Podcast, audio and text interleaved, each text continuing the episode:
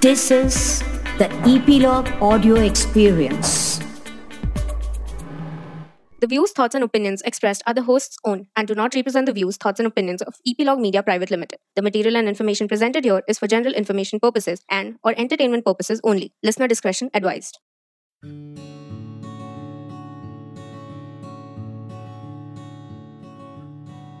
Namaste, dosto.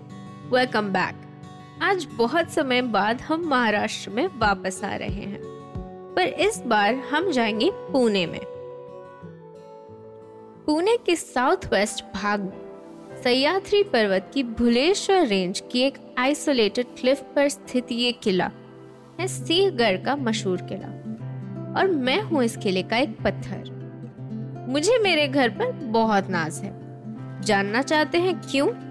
तो चलिए मेरे साथ।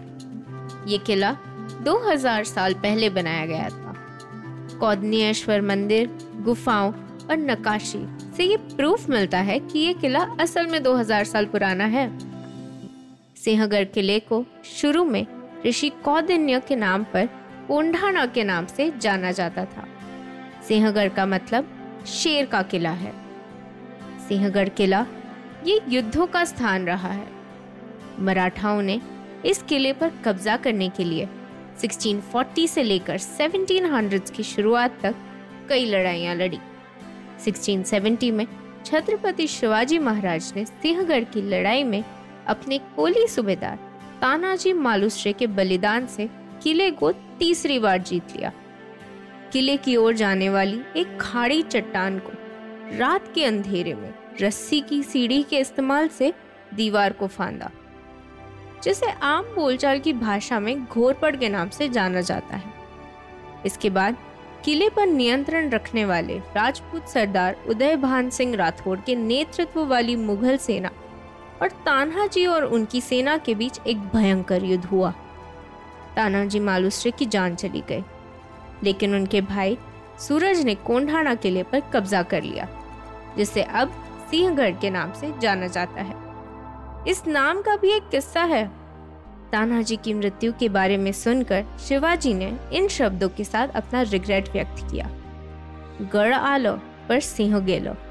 मतलब किला जीत लिया, लेकिन शेर खो दिया। युद्ध में उनके योगदान की याद में किले पर तानाजी मालुश्रे की एक प्रतिमा स्थापित की गई थी और किला 1689 तक मराठा शासन के अधीन रहा। शंभाजी की मृत्यु के बाद मुगलों ने किले पर फिर से अधिकार कर लिया। सरदार बालकवड़े के नेतृत्व में मराठाओं ने 1693 में इस पर पुनः कब्जा कर लिया। राजा राम प्रथम ने सातारा पर मुगल हमले के दौरान इस किले में शरण भी ली थी और थर्ड मार्च 1700 को किले में ही उनकी मौत हो गई। 1703 में औरंगज़ेब ने किले पर जीत हासिल कर ली और फिर 1706 में ये एक बार फिर मराठाओं के हाथ में चला गया। फिर ये किला 1817 तक मराठाओं के शासन के अधीन ही रहा। पेशवा शासन के 100 वर्षों से अधिक समय तक किले को पुणे पर हमला करने वाले शत्रु और उनके अटैक से बचाने के लिए शरण के रूप में इस्तेमाल किया गया और विद्रोहियों के लिए कारावास के रूप में। 1817 में ईस्ट इंडिया कंपनी के जनरल ने थर्ड एंग्लो मराठा वॉर के अंत में, पुणे में कंपनी के निवासी माउंट स्टुअर्ट एल्फिंस्टन के आदेश पर किले की घेराबंदी की और ये ब्रिटिश के हाथों में चला गया। पर अब ये किला पुणे के कई निवासियों के लिए एक लोकप्रिय वीकेंड डेस्टिनेशन है, जिसमें सिंहगढ़ गाँव के आधार से किले के टॉप तक पहुँच वाला ट्रैक भी शामिल है। ट्रैक में 2.7 किलोमीटर की एक तरफा पैदल यात्रा शामिल है, जिसके दौरान पैदल चलने वाले को लगभग 600 मीटर्स की ऊंचाई प्राप्त होती है। अफसोस है कि एक समय था ये भव्य किला और आज इसके कुछ हिस्से कंदहार हो गए किले में तानाजी के स्मारक के साथ साथ राजा राम प्रथम की कब्र भी है, क्योंकि सिंहगढ़ किला सह्याद्री पर्वत की चोटी पर बना है और इसे पहाड़ की ढाले बहुत स्टीप है। जिस वजह से ये घुसपैठियों के खिलाफ बेहतर सुरक्षा प्रदान करती है। ये ऐतिहासिक संरचना समुद्र तल से 1300 मीटर ऊपर और पहाड़ के आधार से लगभग 750 मीटर ऊपर स्थित है। आज केवल किले के एक एंट्रेंस तक जाने वाली प्राचीन पत्थर की सीढ़ियाँ, जो दो प्रवेश द्वारों में से एक तक जाती है, कुछ रणनीतिक रूप से रखे गए बुर्ज और इस विशाल संरचना को घेरने वाली दीवारों की बाकी रह गई है। किले को दो प्रवेश द्वार है, पुणे और कल्याण दरवाज़ा। पुणे दरवाज़ा सिंहगढ़ किले के नॉर्थ ईस्ट और कल्याण दरवाज़ा साउथ ईस्ट की ओर स्थित है। अगर आप मेरे घर में एक टूरिस्ट बन के आए हैं तो एक सैन्य अस्तबल, एक ब्रूअरी और देवी काली, जो पार्वती का रूप मानी जाती है, उनका एक मंदिर देख सकते हैं। मंदिर में एक हनुमान प्रतिमा भी है।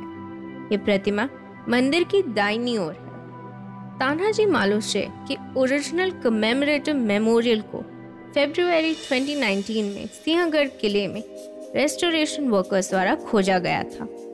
पत्थर की यह संरचना सीमेंट कंक्रीट और तेल के पेंट की लेयर्स के नीचे दबी हुई थी और माना जाता है कि ये लगभग साढ़े तीन सौ साल पुरानी है। सिंहगढ़ किले ने भारत के फ्रीडम स्ट्रगल में महत्वपूर्ण भूमिका निभाई है। बाल गंगाधर तिलक, जिन्हें the father of Indian unrest के रूप में भी जाना जाता है।